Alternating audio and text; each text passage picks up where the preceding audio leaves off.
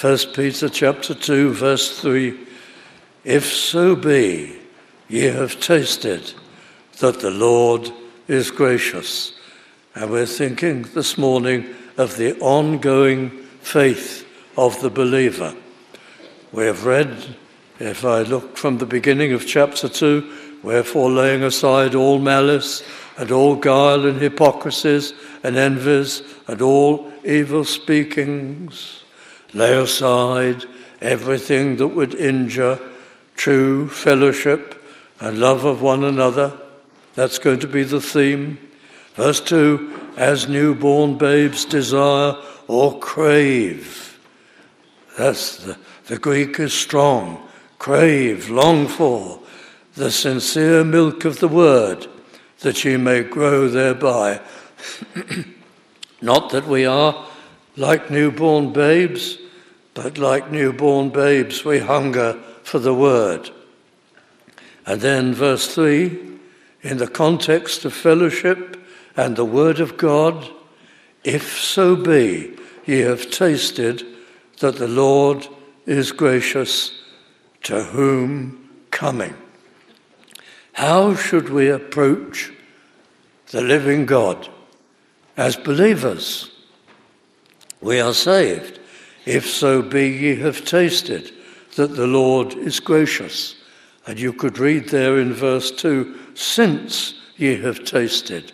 The if is meant in that sense, not as a question, but as a piece of reasoning. Since ye have tasted that the Lord is gracious, to whom coming? How should we approach him?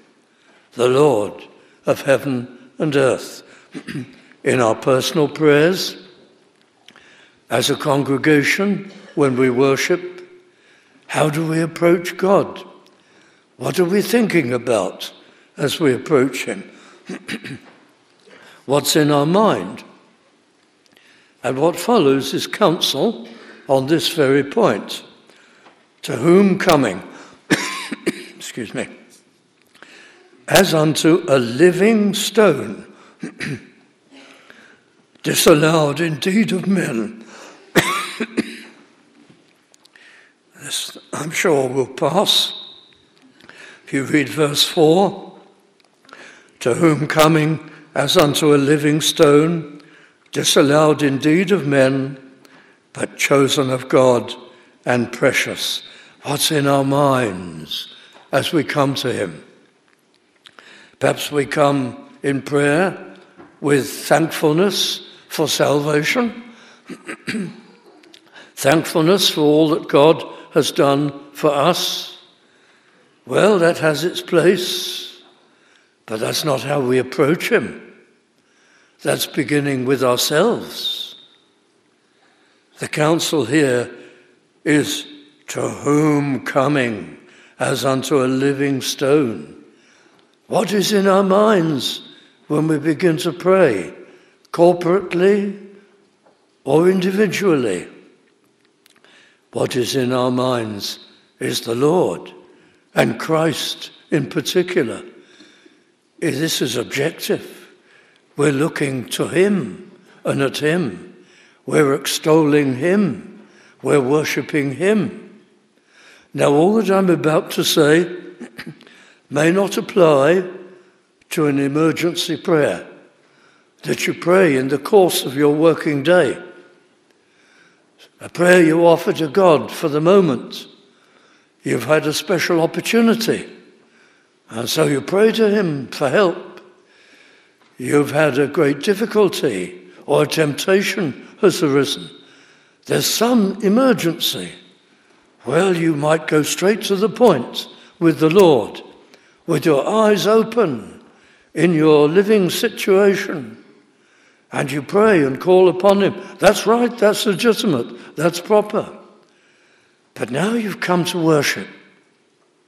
Now you've set aside all that this isn't an immediate emergency. You've come to seek out the Lord. You're in your home, in private devotions, personal devotions. How do you begin? What is your thinking? Not, not yourself, not yet, not even your sin and your repentance, not yet. Him. Have the Lord of glory in mind, and Christ in particular, to whom coming, that, uh, those words, to whom coming, you're making an approach, you're drawing near. You've been thinking of other things, doing other things. Now you put them aside. All clamour, you shut the door on it all, and you draw near to God. It's time to be thinking of Him. It's time to be thinking of Him in the terms the Apostle Peter describes here as unto a living stone. What a contradiction in those words. A living stone? A stone is a, an inert thing, a dead thing, a motionless thing. But this is a living stone. It pulsates with life. Take stone, first of all. You're thinking of a great foundation stone. That's what Peter is going to be talking about. And that foundation stone, you think of the foundation stones of the temple, he's going to picture that too. So it's clearly what is in mind. Some of the foundation stones in the beneath the surface walling of the Temple of Solomon were up to 20, 25 feet long, huge slabs of marble. They were carefully chiseled and worked off site before they were dragged on rollers to the position where they would be laid. They were perfect in shape and symmetry. They were valuable, precious. They were laid and set perfectly, but there they are, solid, ready to bear the weight of the building, enduring, and He is everlasting. So strong, unbreakable, unchanging, be there for centuries he is there forever. So the stone, when it's applied to Christ, the foundation stone, it reminds you that He is a foundation, His suffering and death on Calvary, His life of perfect obedience, secured heaven for all His people. He bore away the punishment of sin for them to be cleansed and in the presence of God what a foundation! The person and work of Christ is the foundation of the salvation forever and forever of every one of his blood bought people. A stone, a great foundation, but in this case, a living stone. Living. He feeds his people. He provides for them. He pours out upon them warmth and love and kindness, forgiveness constantly. He helps them from on high. To whom coming, approach him, have these things in mind the power and the glory and the goodness of Christ. I'm thinking of the one to whom I come. I shall come to myself later. Think of him, the everlasting Son of God, who suffered and died for his people. Don't think of how he suffered and died for me just yet. Leave me out of it. Think of his power and his goodness and his promises and his power to bless and help and sustain and give everlasting life. To whom coming Think of his condescension, whatever brought him from the eternal glories of heaven into this world. For people like us, he could have started all over again with a new race, but he chose to set his love and his pity and compassion upon fallen men and women and to display his love and show how far he would go in love to redeem. To whom coming?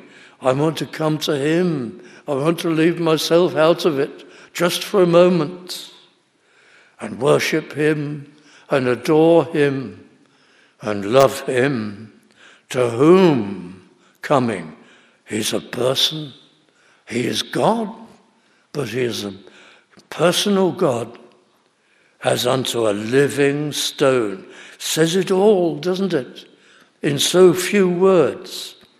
But Peter goes on to say in verse 4 disallowed, which means from the original rejected, even more strongly repudiated, indeed of men.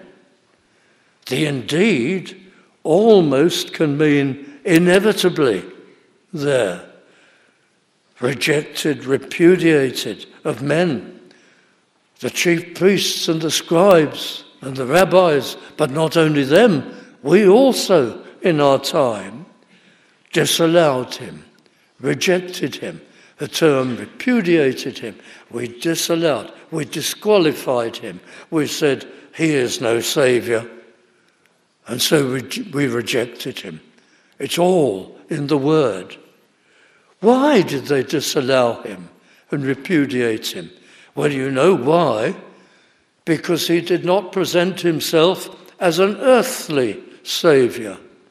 He did not present himself as one who was going to deliver the nation of Israel on earth and make her great on earth and make her world rulers and rich and prosperous on earth. He came for souls. He came to bring forgiveness and spiritual life.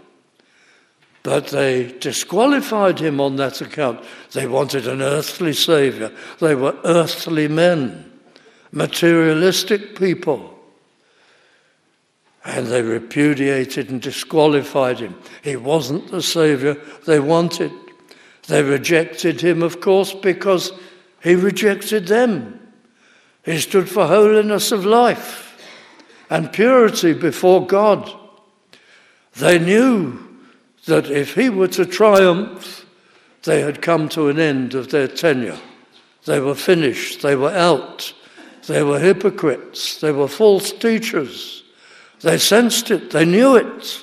It was the writing on the wall for them. So they repudiated him and disallowed him disqualified him, rejected him, but chosen of God. You could put that slightly differently. Elect of God. As a noun, the elect. That's the sense, but made the elect of God. Not so much chosen as a choice between two options, but he was the supreme one, elect of God. And precious. Unsurprisingly, think of Christ as Saviour when he came, incarnate. We've been thinking recently about the incarnation. What an astonishing act that God would so humble himself and come in to our polluted and sinful world to pay such a price for us. What a mighty act of condescension for God to come all the way down for us. His life of perfection against tremendous temptation all the forces of hell were constantly hurled against him. And he stood perfect, showing that he was the perfect Lamb, qualified to be our Saviour. He could not possibly have had sin of his own, because if he had had sin of his own, he would require a Saviour. He would not be qualified to be a Saviour. He lived a life of perfection to demonstrate that he was the perfect sacrificial lamb, able to make an atonement for all his people. And he lived a perfect and holy life in order to earn salvation on behalf of his people. The life of Christ was so unblemished and holy and perfect. Not only was there no sin viewed negatively, there was no sin, no fault, no blame, but there was such an abundance, a superabundance of good works and loving kindness and tender mercy and helpfulness and virtue streamed out of him. He exercised the virtue and the righteousness of millions. That was the value of it.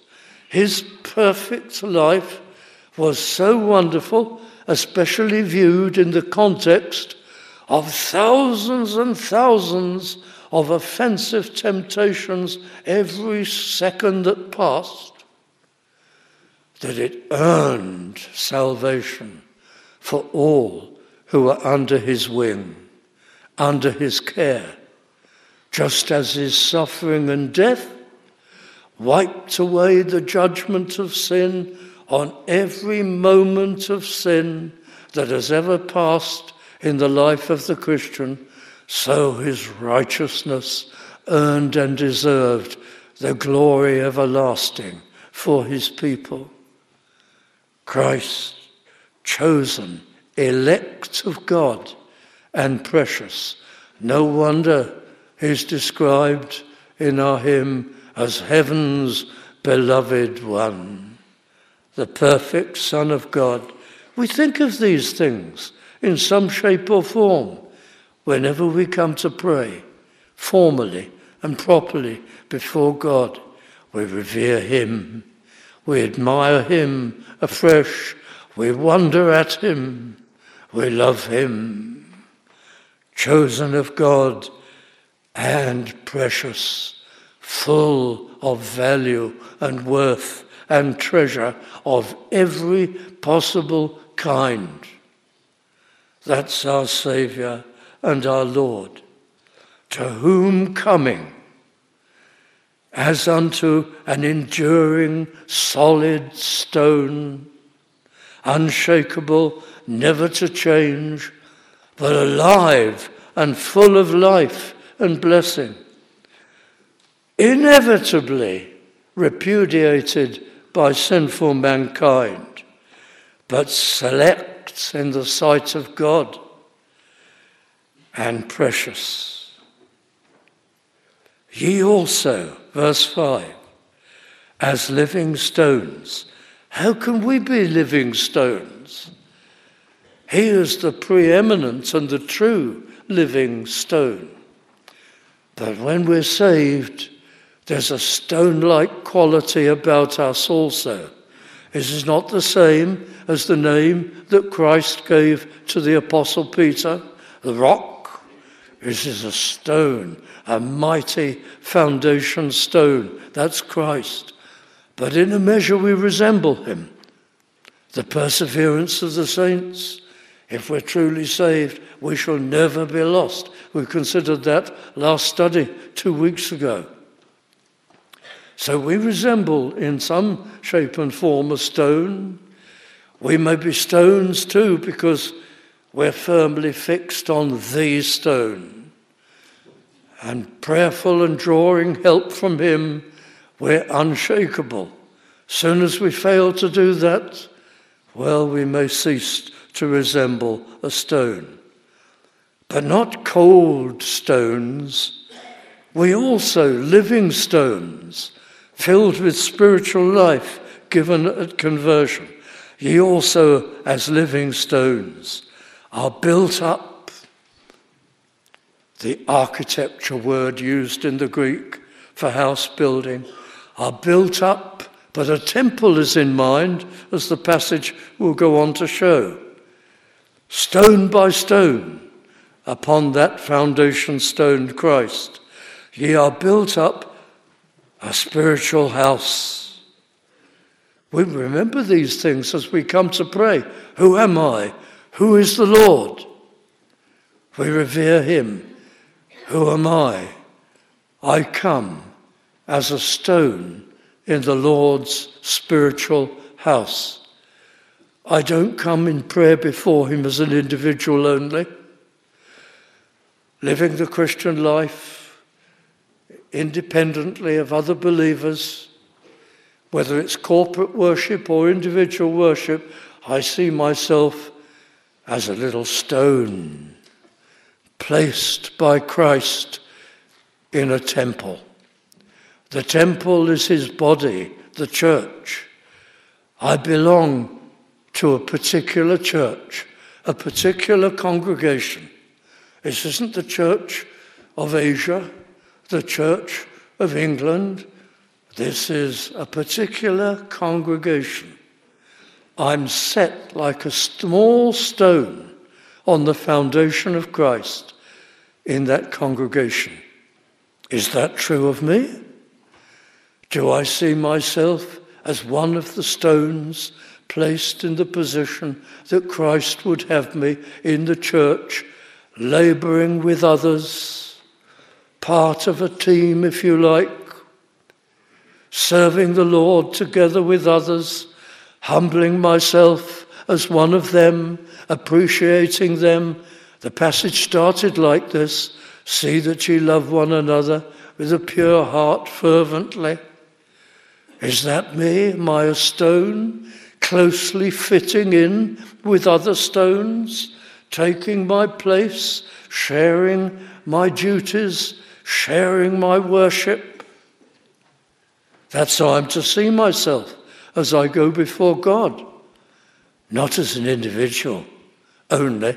I am an individual, of course, loved by Christ, but He set me among others to whom coming as unto a living stone, ye also as living stones are built up a spiritual house. Together we are a house of worship and a house of witness. We are worshippers and witnesses as individuals. But here we are seen as members of a spiritual house. Not only that, but as I come to pray, I'm a member of the holy priesthood. The New Testament is very clear. The Old Testament priesthood has ended. That was temporary. That was for the time being, before Christ came. That was part of the great picture language of the temple worship in the Old Testament. It was going to be fulfilled and eclipsed. And in the New Testament, we would be a kingdom of priests. It would be a priesthood of all believers, an holy priesthood. I'm a member of this priesthood. What is a priest? Well, I'm sure you all remember the definition of a priest. A priest, strictly, is one who represents God to man and one who represents man to God. Both ways. Do I represent God to man by my life? Do I, as a father, a mother, represent Christ to my children? Do I represent Christ in my place of business? Am I representing God to man? And then do I pray and have a ministry of intercession? Do I represent man to God and on lost man's behind, behalf or my lost children's behalf plead to God for them? Then I'm a priest and I must never forget it. I'm a representative of God to man and I plead on behalf of man to God. Both ways. I stand between. An holy priesthood. The priests of old, in order to illustrate this, had to be clad from top to bottom in the appointed priestly garments denoting purity and holiness. They didn't necessarily have it personally, but they must have it in symbols, in their garments, because they represented God. And we must be a, an holy priesthood, striving for Christ to live godly lives. And then our two way representation to offer up spiritual sacrifices. Why spiritual sacrifices? Because physical sacrifices are no longer offered. The blood of bulls and goats, those were all illustrative, symbols of the Old Testament, they are past with the coming of Christ. Christ now is the only sacrifice. And the churches on his behalf offer up spiritual, that is, non physical sacrifices. What are the sacrifices? Worship and holiness and service that's the threefold sacrifice of a spiritual nature worship and holiness and service. Am I offering up that sacrifice? Are we together as a church offering up that sacrifice? Offering up spiritual sacrifices. You think of the word sacrifice. This is all in our minds to some extent as we come to worship and as we come to pray. A sacrifice is something you lose. It's offered, it goes up in smoke. Of course, they were symbolic in Old Testament times. The aroma, the sweet smelling savour offerings, the sin offerings, and so on. And so with us, we offer up sacrifices. Everything we do is given to God. Obviously, this is seen most readily with stewardship, isn't it? Our means, it's like a sacrifice. We lose them. We lay them on the altar. They're no longer ours to spend. They're no longer under our control. We've parted with them. What has that accomplished? Doesn't buy anything. We cannot possibly buy anything by these sacrifices. One sacrifice buys everything, and that is the sacrifice of Christ on Calvary. None of our good works and offerings purchase for us anything. That's a lie of the prosperity preachers. You give to God, He gives to you and enriches you. That's terrible heresy. Everything that we secure is purchased for us by Christ alone. But the sacrifice is a good word because we lose it. And happily and cheerfully, we part with that.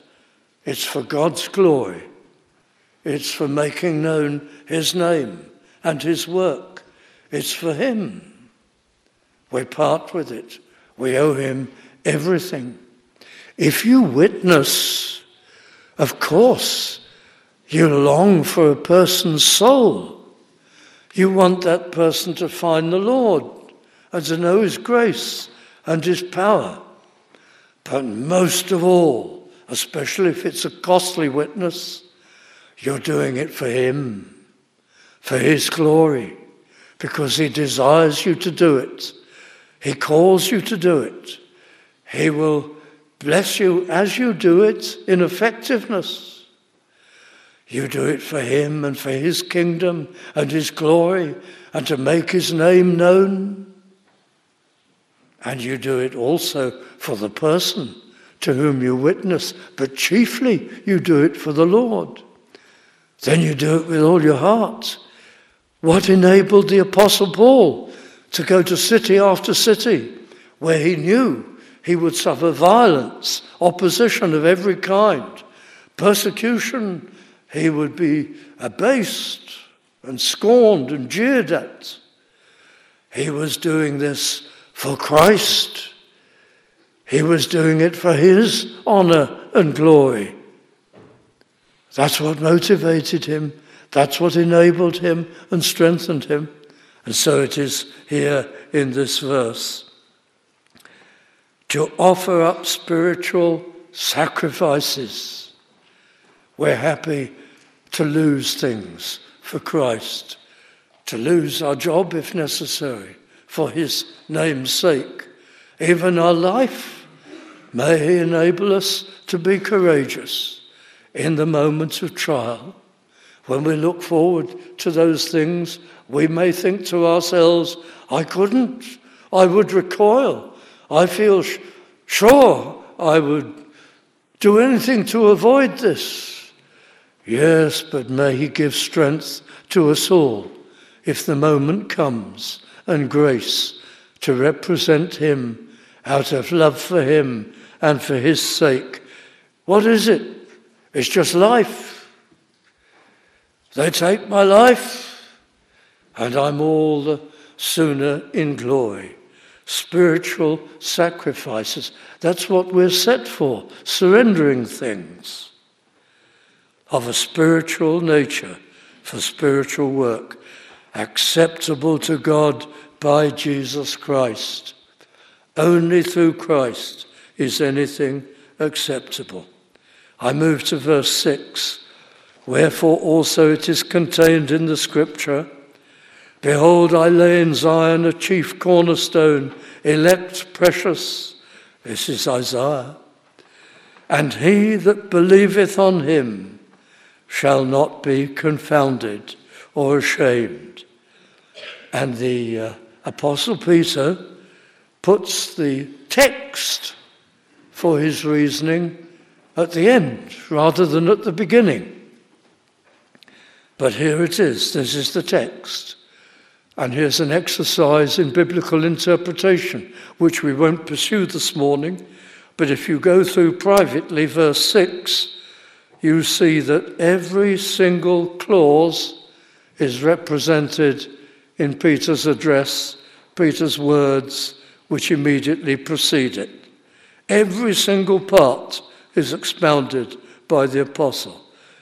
Behold, I lay in Zion a chief cornerstone, elect, precious, and he that believeth on him, we just come to these great words, shall not be confounded. To think, and I feel this when I come in prayer. Let's hope so. We will never be disappointed, never be ashamed, never be let down, never be frustrated, shall not be confounded, not in life not in death. Well, dear friends, the translation confounded is very good because the word includes all sorts of ideas which are obviously intended. Shall not be confounded. You pray for something, and you pray earnestly, and you see a need. Will you be let down? Will you be put to shame? Will anybody be able to point the finger and say, You trusted in that God of yours and he's let you down? It hasn't happened and it doesn't work out. Never. You will never have any cause to be distressed, perplexed, confused, disappointed. Not in life, and certainly not in death. When the light of this world goes out, when you breathe your last, and you will be ushered in to wonderful things, into the presence of God and the presence of Christ. And you will find yourself, let us suppose, in the reception hall of the King of Kings and Lord of Lords. And there will be all manner of people deputed to greet you And that will be such a time of acclamation and wonder and praise and glory. You will never be disappointed, but not in life either. There is a teaching, does the rounds, that's along these lines. If you pray, God has three answers for you. Well, one of three yes, no, and wait. And you hear that commonly taught. Well, it's not actually wrong. There's an element of truth in that. The trouble is with this yes, no, and wait formula, it's just incredibly inadequate. God's dealings with us are much more profound than that. Yes, no, and wait. The word I am inclined to agree with most is wait. There's often a wait. And we pray in patience and God given faith. But just yes, no, that's not good enough. Because the reality is, and the truth is, that God so very often, if not most often, answers our prayers in a different form from that in which we pray them. We pray for something, God grants something infinitely better, but different, if we only knew it. Because all God's answers will be part of the great scheme that He has for us in training us in holiness and godliness and love for Him, the great scheme to accomplish our eternal security and bliss. Everything is to that end. I pray for this thing which is so important to me. But God knows that to answer it in such and such a form is infinitely better for me and infinitely kinder and more wonderful and more blessed in the end. He answers so often in a different form from that which we expect or hope for, for His glory and for his goodness. Yes, no, wait is feeble. It's not enough. It's a gross oversimplification. It isn't entirely wrong. It's just first form, kindergarten level of thinking. The answers of God are infallible and profound and wonderful, and no one who puts his or her trust in Christ is ever perplexed, disappointed, confounded, ashamed, let down. Never. Dear friends, that should be enough for us. I hadn't gone as far as I had wanted to this morning, but that should be enough for us.